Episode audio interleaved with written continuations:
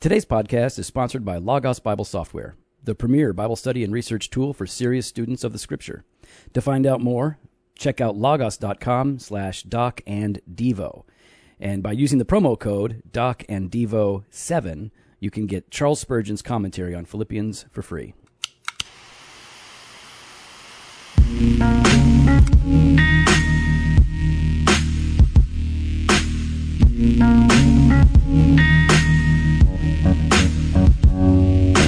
Welcome to Doctrine and Devotion, a podcast exploring Christian faith and practice from a Reformed Baptist perspective. My name is Joe Thorne. I'm the lead pastor of Redeemer Fellowship in St. Charles, Illinois. And I'm Jimmy Fowler, elder candidate at Redeemer Fellowship. What's up, homie? I don't know. It feels like I uh, I don't even know you anymore. Actually, it feels like I don't even know how to do this anymore. It's been a while. it's been weeks. Yeah, that's why we record them in advance because sometimes you're gone, you were gone, then I was gone, or I was gone, Oh, no, then you, you were were gone. gone, then you I were was- gone. No, I was gone, and then you were gone, then I was gone. No, no, no. It went. Wait, is this your third trip? I was, no, this is I on your was in second. California. so you're gone in California, Then you went to Vegas, right? to Vegas, Then I went to Texas. Texas. Oh, you're right, Texas, and then you're going to be gone again to New Zealand. I just got back from Burleson, Texas. Yeah. Uh, preaching a Bible conference at Grace View Baptist Church. Very cool people out there. Your guy man. who was that? Aaron. A- Aaron. A- Aaron Scarborough. Aaron. Yeah. You, you done messed up, Aaron. Aaron Scarborough and crew, uh, the people Is there. that where Landon is? yeah. Landon yeah. D's, I think it is. Yeah, Landon, man, those guys seriously over there. It's a great church, gospel centered, great theology, great gospel community. Um, it felt like home. I felt uh, very comfortable there in, in terms of you know being able to just be myself and be encouraged by them, and uh, and Now you say that about every place you go to. because I don't go to the janky places. Well, because yeah, you went to New Zealand last year, like this Okay. feels like home. Now listen. you went to Portland last year, like this feels like home. And now you're going to Texas, and Yeah. it feels like home. yeah, the church is there now. Texas doesn't feel like home. I don't think you'd survive in Texas. No, no, I, I, I don't know. It's way too slow. Even my son Eli, I brought Eli with me. Wait, wait, wait. You said slow, Oh yes, like slow, like what do you like? not like Canadian slow. like no, I know, but you're talking about like that. They drive slow. They walk slow. Every- I, I don't see that they drive slow. well, Do I they just really? got back. Oh my goodness, yes, they're super slow. And I even brought it up, and they were like, "Yeah, we're not in a hurry." Um, and even Eli was like, "Why are they driving so slow?" I mean, like we're like weaving out, out of traffic trying to get to Shipley's Donuts. Uh, anyways, it was a it was a great time, and yeah, man, I'm taking off in just a few days Yeah. to go to New Zealand uh, in Wellington, where really my favorite church after Redeemer is Grace Net. Uh, and they are a Reformed Baptist Acts 29 church there. Pastor Michael Beck and crew, great people, amazing ministry there. And they're putting on another conference. I was there last year. This year, though, uh, it's going to be James White, it's going to be uh, Jim Renahan, and then I'm tagging along too. So we're going to be we're going to be uh, preaching and teaching on ecclesiology and hanging out. And I'm hoping that those guys will be willing to do a little uh, on this on site podcasting. We'll see. Man, yeah, you got to take everything with you. Yeah, well, I have to. You bought that giant pelican case now, so I got to take that as my carry on. Listen, you got to be good for something, Well, and this is going to be what it is. all right. Hopefully, it works. it better work It- uh, for real. Come on, you can not if you can't get James White and Renahan at and you're there. Well, that doesn't mean they want to talk on the podcast. They mi- well, I thought you're Joe freaking No, Thorne. man. yeah, they- come they- on, they- why not? In fact, uh, I think somebody mentioned on Twitter mentioned me to Dr. White, and he's like, you know, I I don't know who that is, but I'm looking forward to th- meeting him in New Zealand. So yeah, these guys don't know me. So maybe if I pretend to be much better than I am, they'll be more likely. We'll see. I wonder if we should send gifts. Like, what do they like to do other than read? Can I we get th- them I like th- I glasses. th- White, I think, is a cyclist. well, how about we send pieces of a bike to him and he's got to assemble it himself? Yeah, I don't know. I, I mean, I got to get over the whole cycling thing. What do you mean? That's wait, got wait, to wait, something hold on, that I- stop. that's What do you something that mean? I've got to deal with. like you're you're saying. Okay, I are don't you know, trying just to knock it off with the bicycle. What are you ten riding your bike around? People like to ride bikes. It's- Why? like, it's just stop it. It's not a thing. It's not a sport. you like okay, but you like to smoke cigars.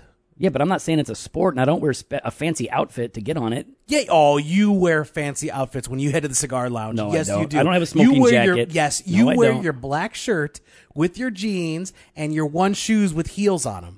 All right, that's what I wear every day. I'm so just that's saying. Uh, that's and not. I don't then, wear a special and then when you went to smoking then when outfit. you found that one jacket, the army jacket, you know, Yeah, I found then that in you the started, missionary barrel. and then you started wearing that to the cigar shop. I wear it everywhere. I don't want to wear it to the cigar shop though. Oh, you wore it there. Then you were trying to tell people that you served. And oh, they you're give lying. you free cigars. Stolen valor. I don't do that. That's oh, crazy. Joe. Don't believe Jimmy. That's how I actually met Joe. All right, all of this, you're lying is a good illustration of uh, what we're talking about today. What we're talking about today, Yeah, what are we talking about on the podcast? we are talking about total. Sorry, I had to look at my. Sorry, someone just sent me a message. Okay, why are you on your phone again? Because I like being on my phone. What is it? I, you know what? I can't pronounce this. Kayaski oh, yeah, yeah. I know that guy. I can't know- pronounce it either. you can't pronounce it? K Dog. K Dog. K Dog from Australia would like for us to give them a hearty good day, mate, in your uh, in your next podcast. Well, that is providential because we are just recording it. So yeah, good day. man. Thanks for interrupting, dude. That's No, uh, I- really all right, impolite. I- I'll we were get in the off middle of Facebook. something, and then you totally derailed Jimmy. So, All right, thanks. we are talking about total depression. Good day, mate, all you- our Australian brothers and sisters. Is there? I don't know what else you say. you know the best thing about Australia? It's next to New Zealand. Well, that's no, I wouldn't say that. 'cause There's already some kind of like beef between those guys. Uh, Wolf Creek. Wolf Creek. It's a horror movie. I don't even know what I'm saying. Going. I have no idea. That's another place. Yeah, Australia, New Zealand. I'm actually, I'm, I'm really excited for you to get to go. Are you going to go when you're in New Zealand? Are you going to go check out like the Lord of the Ring? What? no, I'm not going to do that. First of all, I'm not going to have time to do that. I, I, I don't do the sightseeing. I don't do that. You're just not fun. No, That's just I'm not. I'm not fun. I did go to Weta last time I was there, where they design all the special effects and everything for. Lord of the Oh, well, Rings. that's Uh, still pretty cool. Yeah, I like special effects. Yeah. All right. Well, we're talking about total depravity. All right, let's All do right, it. Now we'll get back on track. I'm sorry. I'm going to get off Facebook. Let me close it. I'm see. I'm not even on it, You don't, dude. Come on. You have it on all day. but not right now. All right. Fine. All right, so we're going to talk about total depravity. Total depravity. And when we're talking about total depravity, um, we got, we're going to start with this idea of depravity because all Christians believe that we are depraved, Yeah. but not all Christians believe in what's called total depravity. So, how would you find? Let's start first. Then, just being depraved. Like, what does that mean? Uh, see Jimmy Fowler. I, I don't like this. Yeah, that's- I don't- that's how I we're don't doing appreci- it. I don't. I don't appreciate So, these jokes that you got. De- at my- depravity is a, the, the sinful and corrupt condition of the human soul. And that we are marred by sin, broken by sin, uh, contaminated with sin. It's not merely an external problem, it is an internal problem. Mm-hmm. Depravity teaches that we um, are not sinners because we sin, but we sin because we are sinners. that's right. And it's like Jeremiah seventeen nine, the heart is deceitful above all things and desperately sick. So it's this condition that we all have.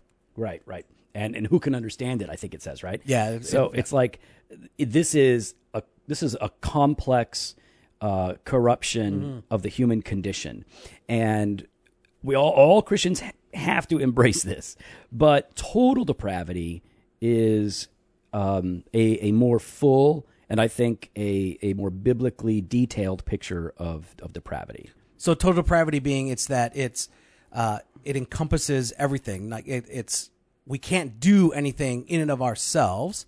That everything that we are doing is tainted by sin. Yeah, exactly. It's every part of the human uh, person mind, heart, emotions, intellect, uh, the will.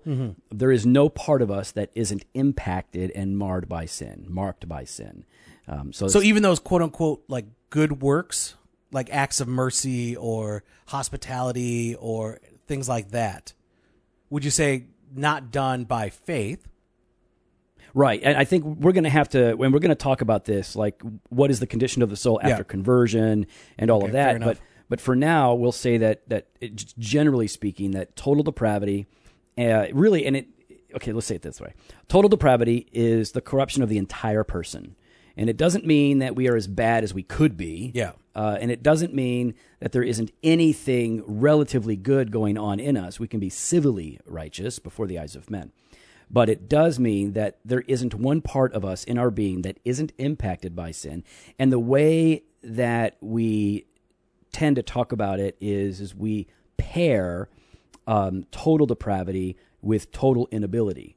and we'll, we'll talk a little bit about that. But I know you were checking out Burkhoff earlier on uh, on his definition. What does he say about uh, total depravity? Yeah, uh, he says this negatively. It does not imply one that every man is as thoroughly depraved as he can possibly become. So, kind of what you're saying there. Two, that the sinner has no innate knowledge of the will of God, nor a conscience that discriminates between good and evil. Then again, y- you mentioned that. Three, that sinful man does not often admire virtuous character and actions in others, or is incapable of disinterested affections and actions in his relations with his fellow men, nor four, that every unregenerate man will, in virtue of his inherent sinfulness, indulge in every form of sin. It often happens that one form excludes the other. Good. So so that's that's the negative part. that's the negative part. Positively, though, it does indicate this one, that the inherent corruption extends to every part of man's nature, to all the faculties and powers of both soul and body, and two, that there is no spiritual good, that is, good in relation to God, in the sinner at all, but only perversions. Okay, so we've got the entire person corrupted um, by sin in every aspect of his being, but it doesn't mean that uh, he can't be good in some relative sense. Uh, one of my favorite books, I've mentioned it before on the podcast um, quite a bit, is Lorraine Bettner's The Reformed Doctrine of, uh, of Predestination. Yeah. And um, you know he he writes a lot about this and gets into total inability this um, this idea that we are totally depraved and as a result of this we are totally incapable of doing certain things That's right. um, and I I don't know if I'll read this, that one or not, but what does Burkhoff say on total inability? inability? Uh, he says a lot of things here, uh, so bear with me. Uh, by ascribing total abil- uh, the, by ascribing total inability to the natural man, we do not mean to say that it is impossible for him to do good in any sense of the word. Reformed theologians generally say that he is still able to perform one natural good, two civil good or civil righteousness, and three externally religious good. It is admitted that even the unrenewed possess some virtue, revealing itself in the relations of social life, in many acts and sentiments that deserve the sincere approval and gratitude of their fellow men, and that even and that even met with the approval of God to a certain extent. At the same time, it is maintained that these same actions and feelings, when considered in relation to God, are radically defective. Their fatal defect is that they are not prompted by love to God or by any regard for the will of God as requiring them. Good. When we speak of man's corruption as total inability, we mean two things. One, that the unrenewed sinner cannot do any act, however insignificant, which fundamentally meets with God's approval and answers to the demands of God's holy law. And two, that he cannot change his fundamental preference for sin and self to love for God nor even make an approach to such a change. In a word, he is unable to do any spiritual good. So that's a really good, and I don't even need to read Bettner. Um, that's a really good um, definition, a helpful explanation. So, I mean, some people think of total depravity and the way that, that some Calvinists today talk about total depravity, it sounds as if we are nothing but evil beasts Yeah. apart from the Lord and apart from re- his regenerating grace, so that there is absolutely no good in us. But there is some relative good. There is there are some things that we do that are praiseworthy among right. the people of the world. Yeah, like when we're like again with those acts of mercy and hospitality, there are lots of. Here's the thing, uh, there are a lot of non-believers that treat people with more respect and dignity than those in the church do. Yeah, I've seen it. You know, like we see them, they, they treat them well, they take care of them, they clothe them, they feed them, they, uh, excuse me, they seek to, for their betterment. Um, and that should be, we should be praising that because to some degree, you know, that, that there right there is, is the love of Christ being shined forth through this unworthy vessel And unwilling. and unwilling. They're not even interested in it. It's really it's really when we do uh, good deeds, Yeah. right? Re- you know, relative good deeds, the civil, the right? civil yes, good- yes, civil righteousness. Um, even with mixed motives, and when it comes from, uh, you know, corruption in the heart, those good deeds that we do are still uh, the a remnant of the image of God Yes. in people. So it's something that that you can see, something that we can point to and say, "Wow, that's that's good. And like my father, before he was converted, was naturally um, just a very kind man. He was always honest. He was a business owner. Uh, he never stole, never ripped anybody off. He he would go the extra mile to to be a, a, a good employee. He would cut people breaks.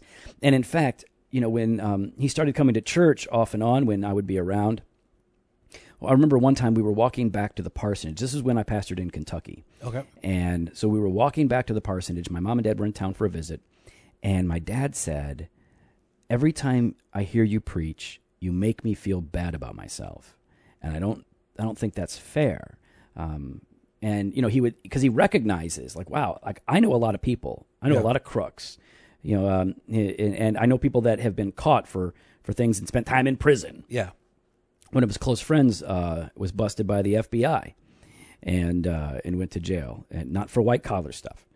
And so he knows, like, wow, as I stand among my peers, I don't do the things that they do. I don't get drunk. I don't do this. And he was like, I, I, you make me feel like I am bad. And so we had this nice discussion about civil righteousness versus real righteousness. And so you got to be able to make that distinction that there are people in this world that are kind and compassionate, and they, uh, what, regardless of of their, um, you know, their their moral philosophy or perspective, they they still demonstrate in some capacity uh, the image of God. Nevertheless, the bottom line problem is what That all have sinned and fall short of the glory of God. Right. And that their corruption is thorough and complete. That's right. You know, the picture in Ephesians is that before our conversion, we are dead in our trespasses and sins. And, Unable. uh, yeah, unable, right? We, we have the, we need, we require the grace of God to make us alive. Uh, in 1 Corinthians chapter 2, verse 14, the natural person does not accept the things of the Spirit of God, for they are folly to him, and he is not able to understand them because they are spiritually discerned. There, there is the corruption in the heart that is so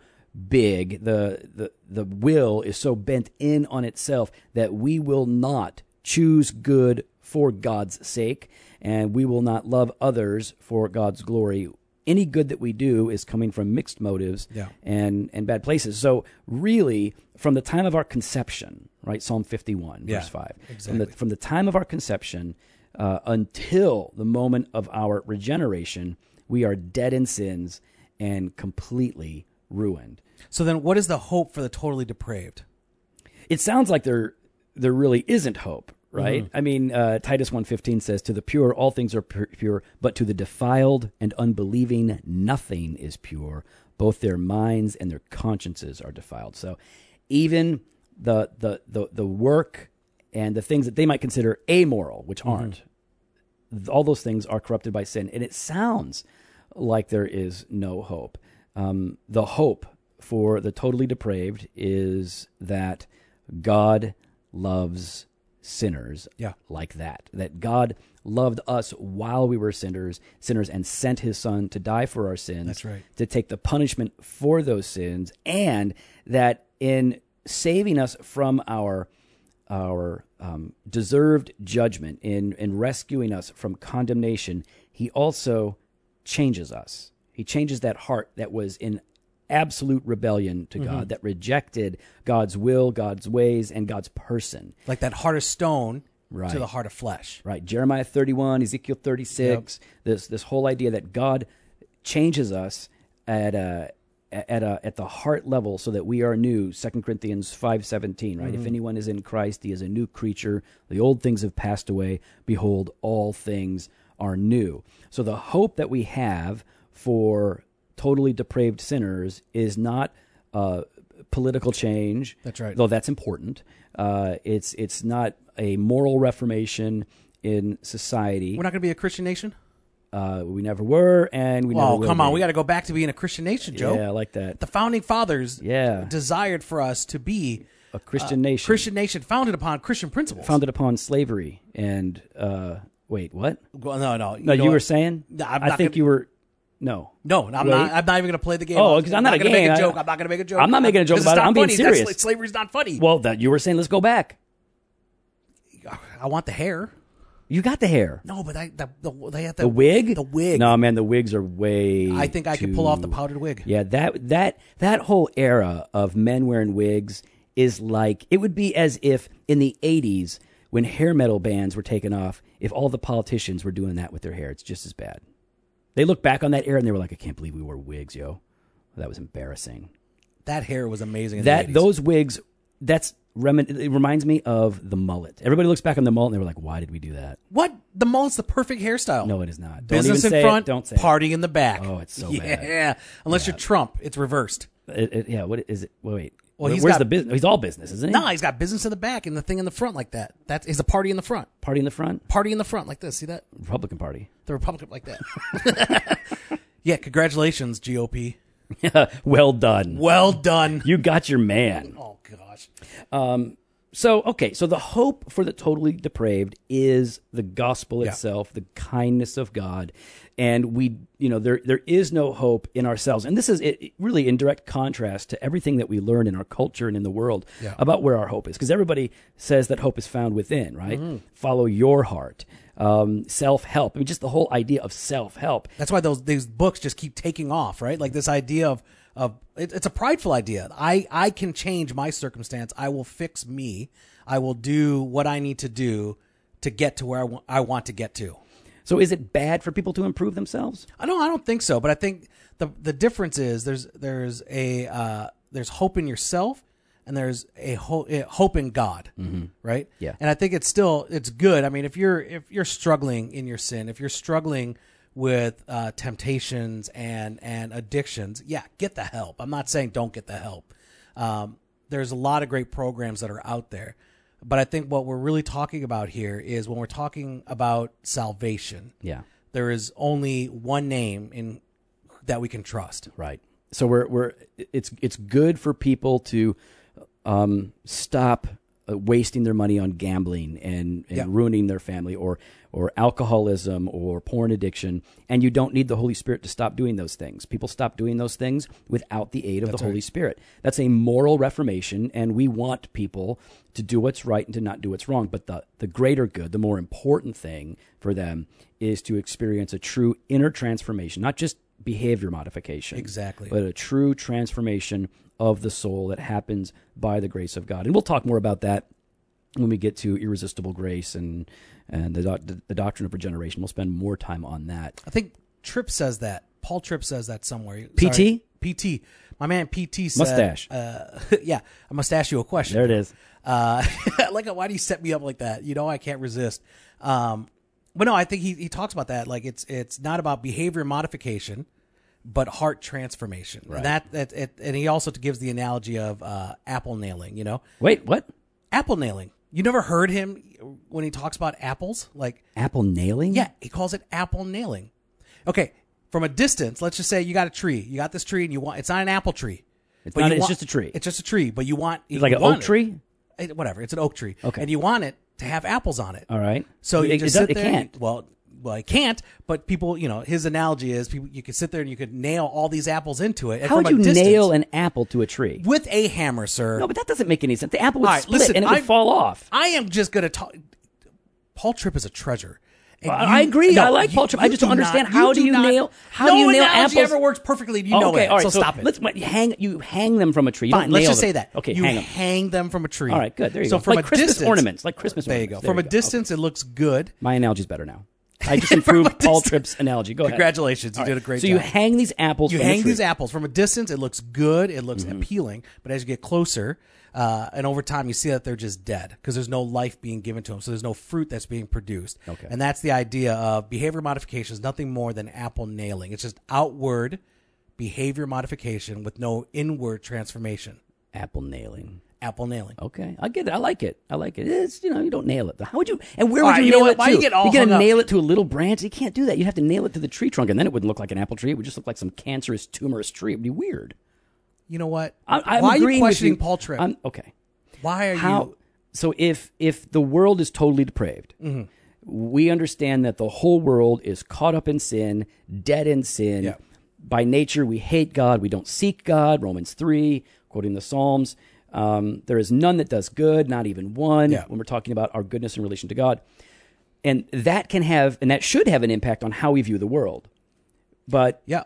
So I would say I would say first, uh, I got a couple thoughts on that. You know, how should we be? How should we be viewing to the totally depraved?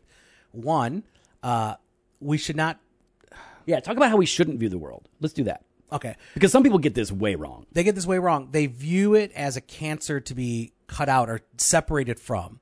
So you got those in churches that refuse to engage with the culture around them out of this fear, uh, quote unquote fear, that it's going to somehow uh, spread to them. like it's a contagion It's a contain. Yeah, uh, I- I don't. I don't think that's biblical. I, I think that's completely contrary to what bad Scripture company tells corrupts good morals.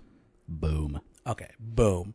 But you could still. There's ways of healthily, healthily. Is Sure. that- healthily is that the right? Did I pronounce it Yeah. right? All right. Healthily engaging in the culture around us. Yeah, So I'm totally. Mm-hmm. saying don't remove yourself from it.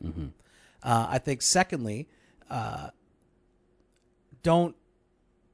Like I guess I'm gonna say positively. Pray for them. Yeah. Like like actually seek their good uh, because titus 3.3 says this for we ourselves were once foolish disobedient led astray slaves to various passions and pleasures passing our days in malice and envy hated by others and hating one another Yeah. you were in that position before That's right. you did not know christ you did not love god uh, so quit looking down upon them Right. pray for them, love them, care for them, seek their good, ultimately seek that they would know Christ and his love. So, you know, not to be judgmental in, in a harsh that's way. probably the Paul- best word. And Paul says, right, right I don't listen, I'm, I'm not judging the world. Uh, we judge people in the church. Like, these are our people. Mm-hmm. And so we exercise a kind of judgment on one another. The world is already judged. Yep. And so uh, that's just not our place. And I think what you're talking about and what you quoted is beautiful because, yeah, th- we have a lot in common with them. Yeah. We're not better. We've just been rescued.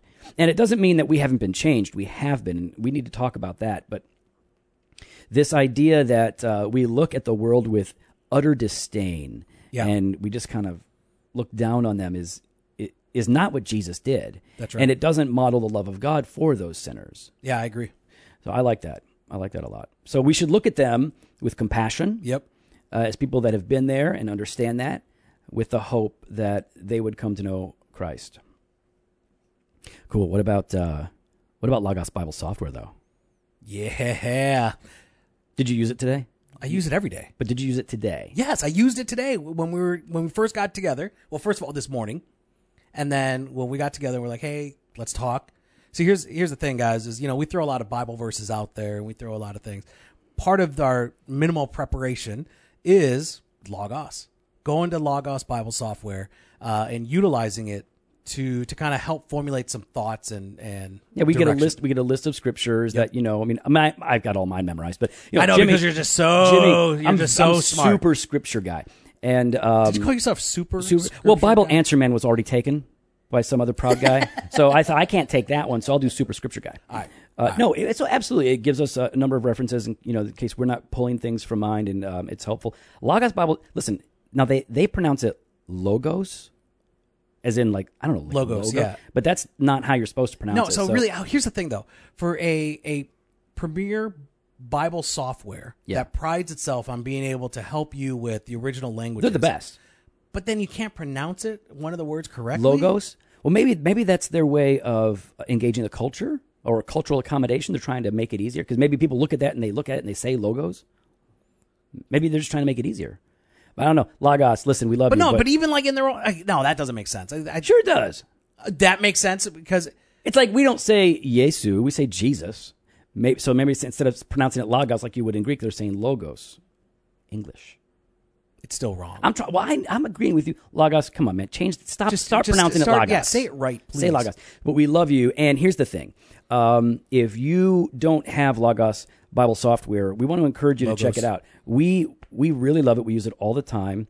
And um, if you go and sign up through logos.com slash doc and devo, that's D O C and A N D D E V O. If you do that, um, that's our special promotion page, and uh, you can get a free commentary by Charles Spurgeon on the book of Philippians. That's right. And if you use the promo code Doc and Devo seven, because if you've already got the Logos uh, 7. if you already got Logos seven, y- uh, use the promo code Doc and Devo seven. You will get that for free in your checkout. Yeah. So you definitely got to get it. All right. So here is s- some of the controversy uh, over the last few years. What about the Christian? what Chris- about the Christian? So we are we are still sinners, but are we still totally depraved? I know that um, you know back in the day when Tullian Chavijan was in ministry and writing about this stuff, um, you know he would say, "Well, in some ways we are, and in some ways we aren't," and then other people would say, "Like, no, we're not." Um, what do you think? Uh, is the Christian totally depraved? Is the Christian totally depraved? Yeah, Uh, yeah. it was uh, explain Explain. Uh, I think it, what's that? I don't know how to pronounce it in Latin. because you just said that totally depraved means that uh, no heart for God, no love for God, uh, can't do any spiritual good. because I'm talking about simultaneously sinner and saint. Well, Seymour Eustace et peccator. Okay, the yeah, doctrine 'cause of I can't pronounce the- I can't No, it's pronounce fine. I'm these just saying, things. like, like the doctrine of of of salvation, meaning that we are saved and made saints, but yet we remain sinful, Mm-hmm. doesn't answer the question if we are still totally depraved. You smiling over there? I don't like you smiling over Well, there I'm- because I know I'm you. I smoking feel like this- I'm smoking an amazing cigar. It's really good. That's why I'm smiling. So, is the Christian totally depraved? What says the fofo? what says the fofo? Yeah. No, Dude, why you when throw they it when away? they when he repeats the question, that means he's thinking. He- I am he- thinking. that's I'm all good. thinking over because I'm because I Well, felt here- like I had the right answer, but So apparently here- I don't. Anytime I have to answer a question, I start thinking: that, Is there a way in which we are, and is there a way in which we aren't? When we start with that, Is there a way that which we are, and a way in which we are not? totally depraved. Totally depraved. You're killing me. well, let's say it like this: um, Is the Christian? Does the Christian have a new nature, or does the Christian have the same nature that he had before his conversion? New nature. New nature, right? Yep. So new heart, new nature, new desires, new loves. Mm-hmm. Do they? Do we now do things from a different place than we did before our conversion? When only done by faith. Right. So we can we now can do things by faith for Yes. a love for God, and so we are not totally depraved because we are not totally incapable anymore. God has completely changed us. Mm-hmm. But and this is what you were getting at because you're you're right in that nevertheless there remains in us this principle of sin which means that even our best works are still marked by sin. Yeah. Even when it comes from faith, they are imperfect. They um, they are not yet meeting to the full standards of God. But the difference is Until glorification. until glorification. But the difference is is that now they stem from faith. Yeah. And they're accepted by faith. Yeah, and so God accepts them because they are uh, done in faith. Without faith, it is impossible to please God. We're told Yeah. in Hebrews, and they are perfected by Jesus. So sin still marks and mars our works, Mm-hmm. but uh, they are now coming from a completely different place. So are we totally depraved? I mean, I asked the question like that because it's not an easy answer. Mm-hmm. Um, like I said, some people would say, well, we are and we aren't, and here's the difference. And other people would say, no, we're not. Um, but here's how we And yet we're still understand it. marred. Yeah. Yeah. yeah, So, and I think popularly Christians talk about the about it, and, and they'll say like, "Oh, well, we're still totally depraved." Like new Calvinists are quick to say, "Yes, we're we're still totally depraved," and they don't mean that we're totally enable. Yeah. they just mean that sin still clings to everything. Yeah. And so, yeah, that's right. But to use the word, usually total depravity is referring to um, the pre-converted Pre-regenerate sin. dead soul, right?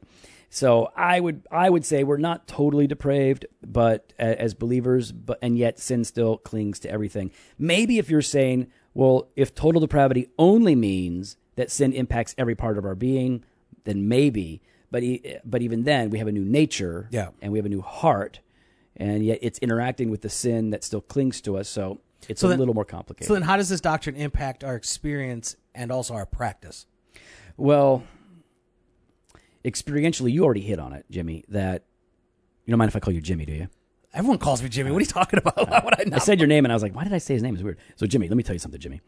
Um, like you already said, it should make us humble because we didn't claw our ways out of it. We didn't read a self help book. We didn't put on a, a new discipline, God reached down and changed us. He made us what we weren't. He made us alive. Exactly. And, and He gave us every spiritual gift in Christ. And one of them is a new heart and a new mind. And He now uh, has enabled us and freed our will from the bondage to sin so that we can exercise faith and obedience, though not imperfect. So humility is one thing.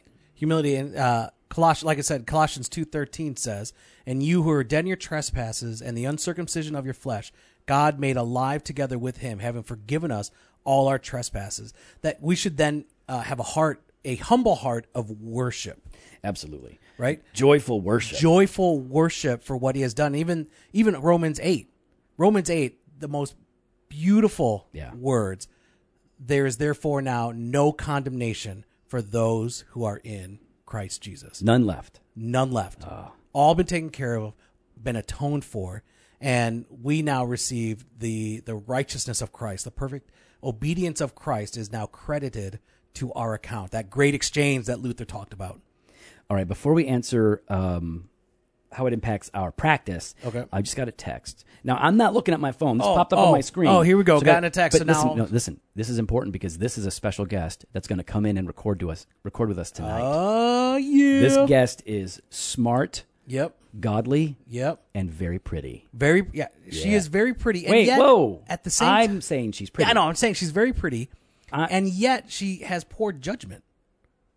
She's poor judgment. She has poor judgment. on oh, poor judgment. Poor- I thought you said poured. No. like the Lord poured judgment. No, on no, Israel. no. She's she's got poor. I, I think she. I think she's pretty wise. So here's No, the thing. she's not. I got to tell her right now. Hang on. I, she's like, I can head over there. If you have and not turn this figured that out yet, we're talking about Jen Thorne. around. Oh yeah, We're talking about Joe's wife, my lady, um, my who baby. is uh, amazing woman, and yet with all that, she has that. Well, that's that depravity.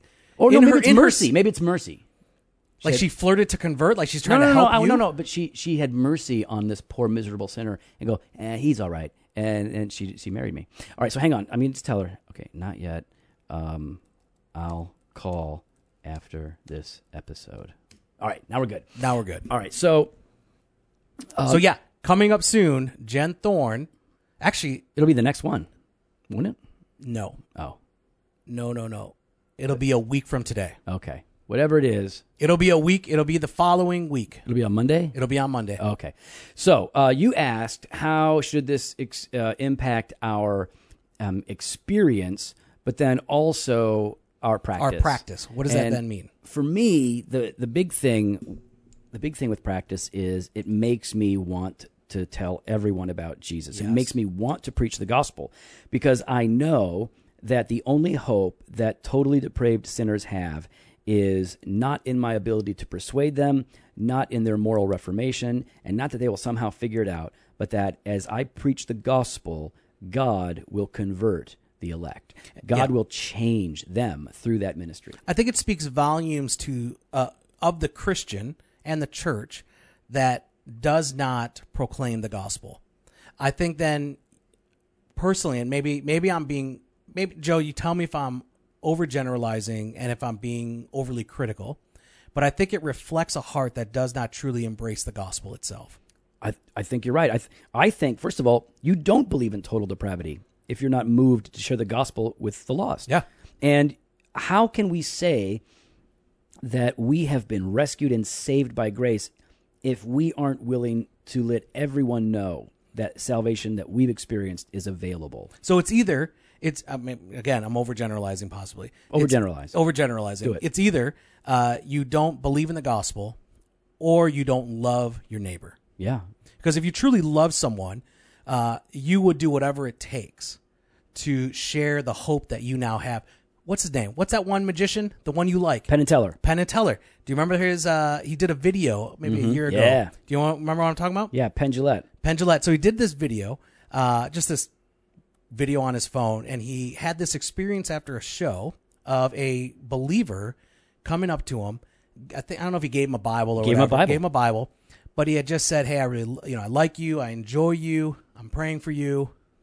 I, I enjoyed the show. Thank you." Now, Penn is an atheist. He is an a hardcore ardent yes, atheist. He is. Um, but he and you know, I guess he, he's- thank you for that. You know, appreciate that. And he thought about that. He goes, uh, here's the thing I may not agree with this individual. I don't believe in the same things he believes in, but the fact that the man had a heart for me and believed in the gospel to want to pray for me and for my salvation speaks volumes Yeah. of who that man is and what he believes in. And he used this illustration. Uh, if you truly, and he's talking to Christians here, he's Yeah. like, if you truly believe in hell, if you truly believe that there is condemnation for those who don't know Christ, uh, it's he likened it to a kid in the street about to get hit by a car. You will do whatever it takes to save them and to help them and to re- eh, to rescue them uh, and at least call out to them and say, "Hey, get out of the street." Right. And yet we have all these churches and all these Christians uh, who don't have that same love for their neighbor. And uh, l- listen, w- if if we're honest, then you and I do that sometimes. We we, we don't always share the Exactly. gospel. There are times when the opportunity is there, and maybe I'm too tired. I want to keep my headphones on. Yeah, or maybe I just you know I'm busy. I don't want to talk. Um, I don't like that person. Yeah, You know, that's that another per- oh my god, that guy's a jerk. I don't want to talk to them. Well, that listen, they need the gospel every bit as much uh, as as I did and I do. So I think evangelism is one of the ways in which our practice will be impacted if we really believe in total depravity as it relates to the gospel. Absolutely. So, Joe, Yes. I think we have time for one. Do we? Uh, We have time for one. All right. We'll do. Okay. All right, Can we, do got- two? Uh, no, we're only gonna do one. Okay, we'll do one. We got time for a little bit of mailbag, and this comes from Alex Hurst, and the subject is swearing. OMG. Uh, he didn't say that. No, I did. Oh. I'm swearing. Oh my goodness, that's what I meant though. Yeah, yeah. All right. He goes, What are your guys' thoughts on Christians swearing? Also, your thoughts on King's Kaleidoscope's use of the F word on their new album. I love the podcast. Keep up the great work. Sole Dea Gloria. Alex. Wait. What's the F word? What's he talking about? You know what? I'm not saying the word. use of the F word Uh, forgiveness. for fundamentalist, Fundamentalist. Yes, that's the that's the F word he's thinking of. fragile. I'm not. I'm not gonna. I don't play the even game. know what what is it. What, what is You it know referring what to? it is. No, I don't. Stop it. I'm not saying it. Farfignugan. I'm not saying it. Just go ahead and say it. It's No, okay. I'm no. not gonna If you say it right here, I won't tell anybody. All right, ready? Yeah. Beep.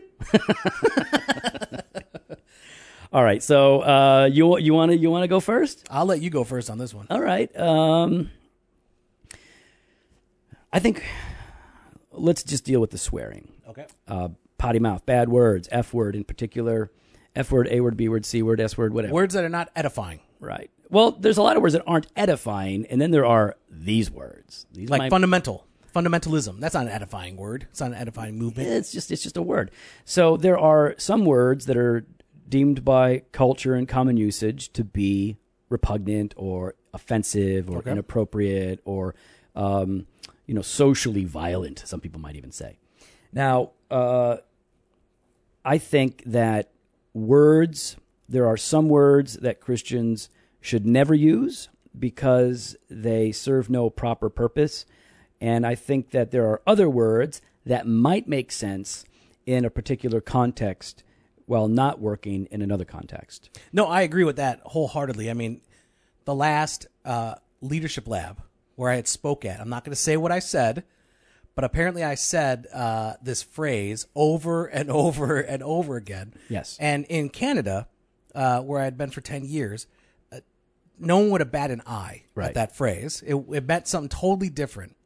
But apparently, it was incredibly offensive to the point where, like, the first comment that uh, was made was, s- uh, all right, if there was one thing that Jimmy said that you would say, don't ever say that again, what would it be? And everyone said the exact phrase at once. And I was sitting there going, what the heck's going on? I have no idea Right. why this is bad. So, yes, I So understand. culture that. plays a role, Culture- context yes, plays a role. pl- exactly. So uh, look, um, s- swearing in general is just kind of weak. You know, if, it, it generally means that you're not very articulate, or at least it can mean that you're not very articulate and you can't communicate very well.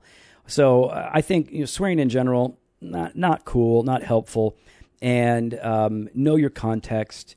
So you know, I'm going to talk differently to my wife than I am to my kids, than I am to Jimmy, to a group of guys versus a mixed company, and even from the pulpit. I, I talk differently in different contexts because different context warrants different words, at least at times. So overall, I would say knock it off with the swearing, and uh, but I would also say that when the Scripture warns us about our speech, I think swearing is the lowest rung of application. Yeah. Uh, it goes much bigger and much deeper than that. There are so many Christians who would never swear, who use their words for evil, who are are backbiting and divisive, and they they have a way of smiling at you and not swearing, but really kind of swearing at you. Yeah. So I, I think it goes much much more beyond that. But in general, eh, you have speech that is edifying, that is encouraging, that properly rebukes without distracting. When it comes to King, King's Kaleidoscope, I love the band King's Kaleidoscope, and I know that they use the F word on their album. Uh, on one level, I, I don't think it's the end of the world. Some Christians were acting like that this was going to bring Yeah. about the great rebellion that we read about in Thessalonians. Um, and uh, look, I, I think I thought we were all about to be raptured. so I- it's it's you know I, I get what they're going for. I understand the frustration. Mm-hmm. And by the way, it's nothing new. The band Extreme did this decades ago, and they did it better, in my opinion. I don't Um, know who that is. So it, it was a band with a, a lead singer who was a professing Christian, and in dealing with his frustration with sin, he used the same word. So this is nothing new. Uh, I would just say, you know, it's there's a difference. I think the, the F word in particular, it has different uses. There's an Yeah. adjectival use, which is how they used it, right? And uh, you know, this is so effing hard, or this is so effing disgusting, and that I think is you know inappropriate in a lot of ways, but that is not as bad as using the F word um, as as a verb. Hmm. You know how you would engage in relations with another person, another woman. I think that's even worse, and so I'm I'm a little bit less concerned, I guess, about people using the F word. I don't use it, but I guess I'm concerned about it. Do you also think in this case, there's maybe I'm talking about um, maybe it's a different subject, but a creative license here because there is there is some art that is you know this is an art form. Uh, this is something that's that they're trying to present, and they they obviously chose that word very carefully and how they were going to use that word. So uh, you know, I, I would I would give them the benefit of the doubt that they did not labor over this decision uh, Right. for some time, and that they have what they feel is a good reason for it. Right. It doesn't make it right. No, exactly. Um, but I'm and- just saying, give them, the, give, be charitable, give them the benefit of the totally doubt. totally and l- for my here's the thing like is your use of a word helpfully provocative Mm-hmm. or is it um, unnecessarily distracting Yeah. and i think in this case it's unnecessarily distracting i don't i think they could have communicated uh, just as well or even better without that word uh, they might disagree but in the end um, i'm still a king's kaleidoscopes fan uh, king kaleidoscope king's kaleidoscope and uh, i I just uh, you know I don't I don't freak out about it, but I, I would say they could have gone a better way. So, Joe, as we're talking about uh, to- total depravity, Yeah, are there any books that you would recommend? for faux show, um, I would definitely recommend um, the Reformed Doctrine of Predestination. Okay. that's a really good book uh, that touches on this very well. And uh, I know I know what you're going to recommend. I don't even have Yeah, to. yeah, Of course, I am Burkoff. I'm gonna. I am going. Wait, I th- what? that- Burkhoff? yeah. Oh. Oh, I thought you were going to recommend a different Theo. Wh- Which, which one do you think I was gonna do? Oh, I don't know. I just uh, don't, I just thought you might go with a different one, well, or a more popular one. No, I'm not going with it. No way, Wayne. Come on. What's wrong with you? Of course, I'm going with Burkoff on this. I love his uh, how he handles this subject. Yeah, man, it's it's uh it's it's really good. And then there are some practical books out there. Um, I'm if I can remember the names. um, there are some practical books that deal with this. Um, okay, it's a bad title, but it's a great book on killing sin. It's by our man uh, Brian Hedges, Okay. and it's the book is called "License to Kill." Like license to kill your sin. Uh, okay, it's a little mm, Cheesy. It's a little cheesy. I'm sorry, Brian, but Wait, the who, who's the publisher? uh, cruciform. Yeah, that answers it. So, but it's a great book and it's all on killing sin, mortifying the flesh. I love that book. You will be greatly helped in your fight against sin if you pick up Brian Hedges' License to Kill. And it might make you want to watch a James Bond movie because I think that is the name of a James Bond movie. I'm not sure. So now, what about uh, music? There's been Yeah, a we've lot got- of music. We talked about King's Kaleidoscope, but there's there's some there's a new album out there that I think Yeah. everyone needs to get. I don't think he uses the F word. That's Pos- pretty good. I'm pretty sure he does not. uh, man, Show Baraka's new album, The Narrative, Yes. is easily in my top three albums of the year. There's no way anybody's going to come and kick it out of that. It may be the best album of the year, though. Josh Garrels is coming out with a new one soon. We'll talk about that later. Okay. Uh, Show Baraka, The Narrative, get that. Put out by Humble Beast. Oh man, listen, I it they haven't released one like this. This is such an amazing. I mean, they're, all their albums are amazing, but this is so unique and different. It is a hard album in many ways. It addresses really hard topics, but it's also fun. It's encouraging. It's educational. I absolutely love it. You got to get it. And as a side, uh, don't stream it. I mean, you can if you buy want- it. Go buy it because just so you know, the artists themselves don't really receive much if you stream it. you can even download it for free at Humble Beast. You could exactly, but if you want to help the you know help them out, go go to iTunes and buy it. absolutely. Go to Amazon and buy it. Just Listen, get it. you get lots of free music, right? like right. you know, I know you all like got like your Apple Music, so you, you pay a monthly fee and you get everything for free. But if you want to support uh, an artist creating something really good and powerful, please buy it. And then there's another thing: uh, the Shaws are some people that I met online. I have and, no idea. I've not heard this one yet. Yeah, man. So uh, the Shaws. Shaw's like, is this like a family band? Like where Yeah. they tour around? Yeah. So Wait, actually it is? You remember Mbop? Remember that? Mbop, chicka bop, bop, lapa tap, boo bop, chicka bop. Yeah, Chicka-bop. Yeah, that one. Yeah. With those little kids with the Yeah, long yeah, Oh. yeah. hair. Yeah. Um, it's not like that. Uh, the- I was like, man, you listen to this? What is this? Stephen and Lauren Shaw. Um, Oh, it is a family. yeah, it's a husband and wife. He's got the big beard and all the tattoos, and she's way too good looking for him, just like all of us.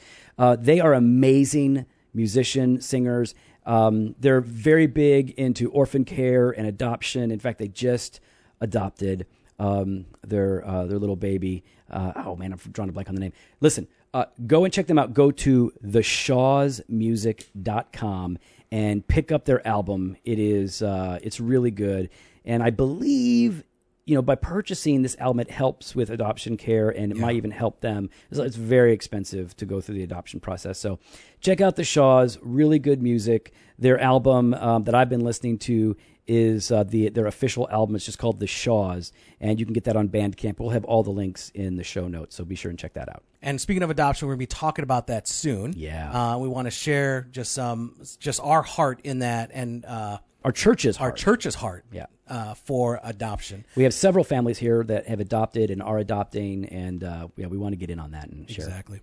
Big thanks to Justin Bond of J Bond Media, the audio and visual wizard of Doctrine and Devotion. If you've got any audio and video needs, I know some of you have already been contacting Justin about that. Um, follow up. He ain't got time for them.